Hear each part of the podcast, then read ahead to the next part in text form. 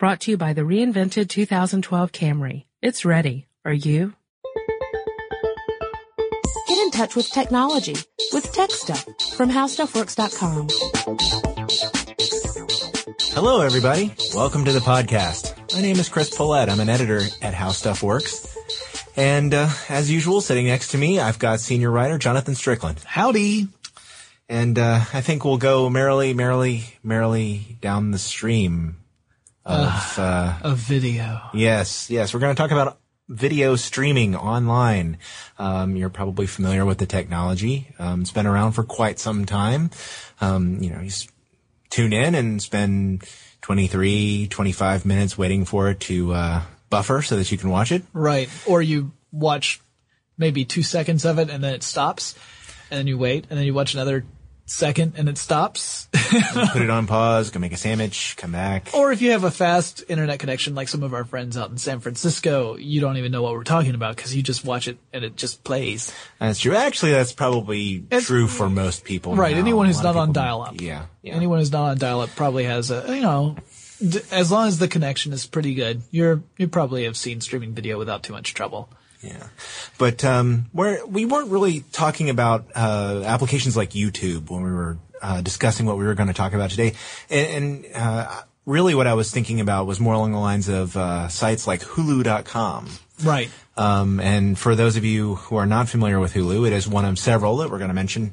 Um, but basically, you can tune in, watch a, a TV show, a movie, um, really the whole thing. You know, supported by advertising.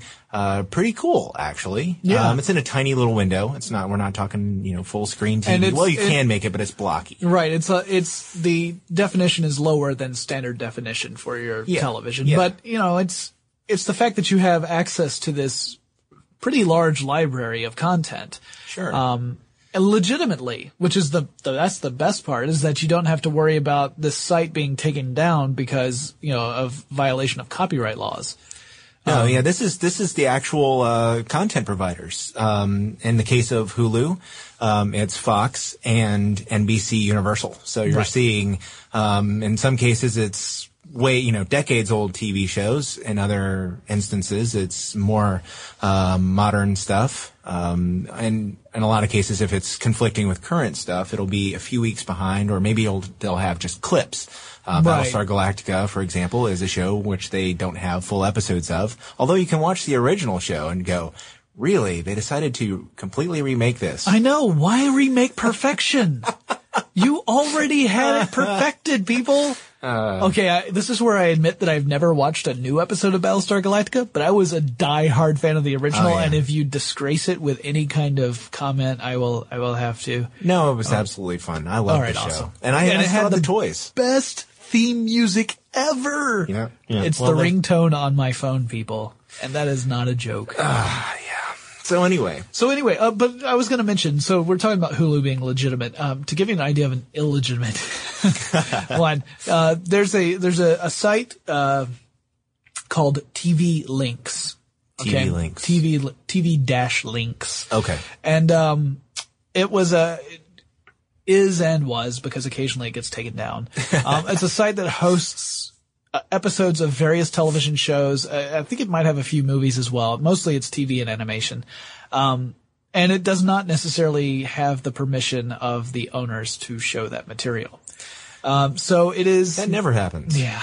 So it's one of those sites where there are lots and lots and lots of choices, um, but you have to, if you go there, you're going there with the knowledge that this site could not be there if, if the content providers decide that, hey, you know what, this is just ridiculous. People are, are watching our stuff without uh, going through the proper channels. so to speak. Then, then, yeah, they could, they could certainly, you know, sue TV links and say, you can't do that. And, uh, that's happened a couple of times. I mean, there are times where if you tried to go to the website, it, it just, you get a, an error message because it's been taken down. Um, but, you know, the reason the, it, it was tempting for people to go there because there was, the, they could access things that they couldn't necessarily access, uh, easily wherever they lived, like in the United States, for instance. we don't necessarily have access to some of the the programming that uh, the BBC does. That's true, and they do offer quite a bit on the BBC website, but you have to be, uh, uh, you know, Resident of Resident the of the Kingdom. Yeah. Yeah, if you're not it. if you're not one of the Queen's subjects, then you're you're pretty much out of luck. you're subject to being blocked out. Exactly. You don't, you can't access the material. Well, the same thing is true in other countries when they try and access uh, sites over here. Is sometimes there are restrictions where they're not able to do that unless they're using some sort of weird proxy. Right. right. Um, and I want to I want to get back to Hulu and the legitimacy Sure. of Hulu, but um, I should mention that there are other sites that do this. Um, Joost is probably the most famous. Right. Um, that's not juiced like in you've just pulped uh, grapefruit. It's more like uh, J O O S T, and it, the founders of um, actually of Kazaa, oddly enough, and Skype decided they wanted to do a streaming TV uh, venture, and of course, you'd think with that pedigree, you know, with Kazaa being part of it, you'd go, hmm, really? But actually, they have gone to great lengths to license a lot of content. They've got uh, PBS on board, the public broadcasting system, CBS, Sony Pictures TV, National Geographic. Um, so a lot of people are involved in that, and they used to have a client, a software program that would run these TV shows, but now they offer just a plug-in for your web browser, which makes it a little uh, more simple to do that, and that's probably Right. because uh, Hulu, which people used to pick on for having a goofy name, uh, now is um, more legitimate. But um, I also found out yesterday that uh, Comcast Interactive has a, their own version of this called Fancast. Um, they have full episodes of TV shows and, and movies and things like that too that they've licensed. Um, but talking about the legitimacy of uh, of Hulu, um, I was reading an article in Ars Technica by Nate Anderson, and uh, to quote him, he says, "It's only a matter of time until the web loses its second-class status when it comes to video programming." Well, last night uh, we're recording this the day after the second presidential debate, and I watched the presidential debate live on Hulu.com, and you know. It was probably not a big test for them because you got CNN and all the networks every- and every MSNBC it, competing with them, but it was a test and there were no hiccups. It was, you know, smooth. It was easy to watch. You know, it was on my computer screen while I was working on something else. I could keep an eye on it.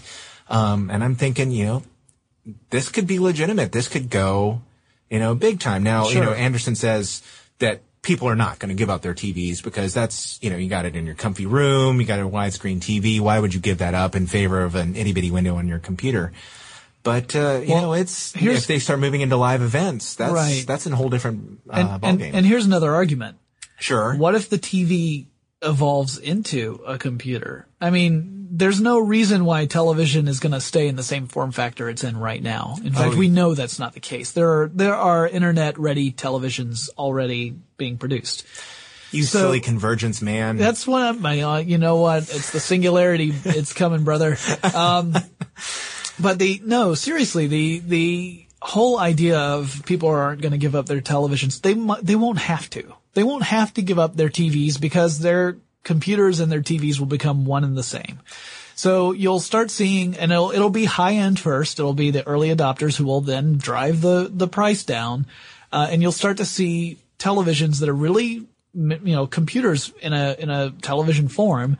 Um, and you'll be able to use all these services. And there, there are boxes out there that kind of allow you to do that to some extent, um, like the Apple TVs in the world and the, Well, you know, You've got the, uh, the Roku Netflix. the box. Roku, you're right, which is, uh, that opened up just recently too. They, Yep. they had some new deals with Roku. And that's, uh, yeah, $99 for this box that you attach to your TV, very much like, uh, you would a, a DVR or, uh, you know, cable or satellite box. But, um, you know, you got more than 12,000 titles already. So you can basically just download the, the video of the movie to your computer, you know, box that goes on your TV. It's not, you know, it's seamless. And, Um, you know, even things like Xbox and, and PS3. I The mean, Vudu. You know, Um, these are all hardware solutions that are kind of bridging that gap between the computer and the TV. Yeah, and with services like uh, um, Verizon's FiOS and some of the other Sure. things, you've got the bandwidth available coming. You know, fiber Right. optic bandwidth to Yeah, if that- you're in New York City, you're set. Yeah, pretty much because you can you've got the bandwidth to deliver that real time. Um, you know, you can even get some HD programming on on that connection now. So you have the same, basically the same format. So you've got the right machine attached to your TV. You're, you're pretty much set. You can download anything from new to used. So do you think programming is going to stay programming or do you think it's all just going to be on demand in the future? That's a good question. Um, I think eventually we will see more of an on demand model. Um, I don't know. I think that's going to be a ways off, uh, because people are really used to the whole programming, like I tune in at 8 p.m. to see this, or I set my TiVo for 8 p.m. to Well, see, record that- this. That's the thing. It's all chipping away at that. Right. It's, it's, and it is chipping away. I think it's going to take a little longer before it actually heads off completely. I mean, for one thing, you've got advertisers who resist that so much because really when you think about it, you know, advertisers, what they're looking at is they're looking to try and hit a specific demographic and they do tons and tons of studies that cost millions of dollars to find out when that demographic's watching television.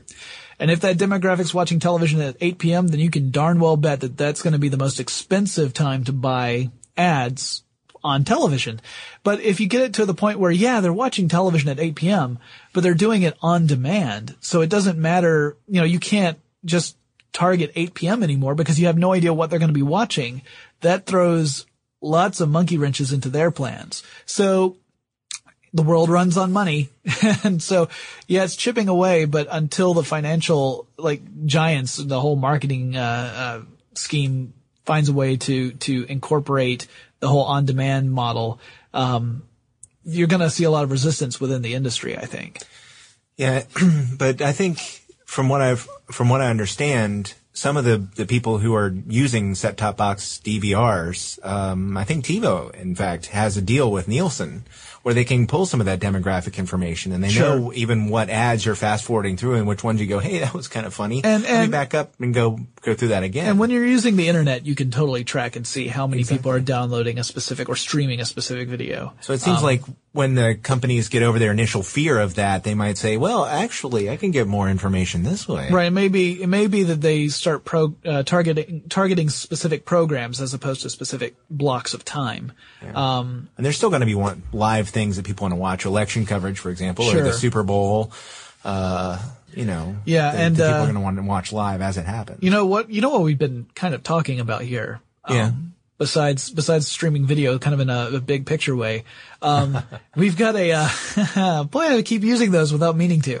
Um, we've got a little catch, catch, uh, phrase term that we use here at Tech Stuff a lot. Uh, it's kind of like uh, stuff you should know. They have the fight or flight reflex. I don't Oh, know yeah. if, you, know, if you listen to that podcast, Josh and Chuck, that's, that's their go-to phrase. and you should um, absolutely listen to that. Right, you should because they're very entertaining uh, and educational.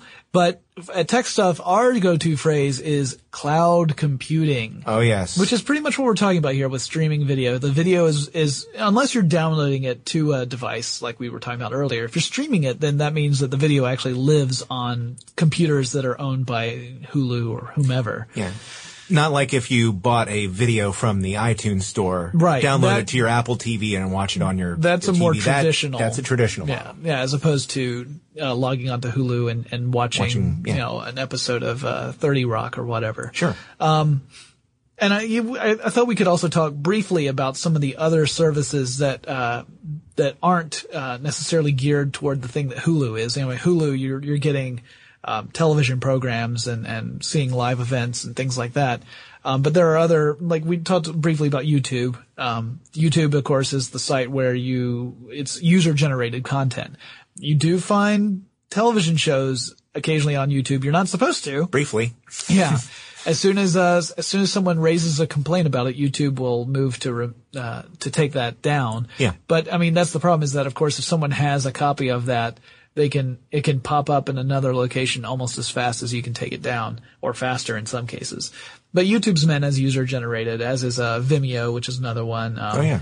Uh, Justin TV, which is almost like to, that's a live streaming video service, uh, like a UStream. yeah, a seismic. So, yeah. So these are all different streaming video sites that uh, that really kind of cater to to the user experience. It's not necessarily a way to consume um, traditional media in a new format.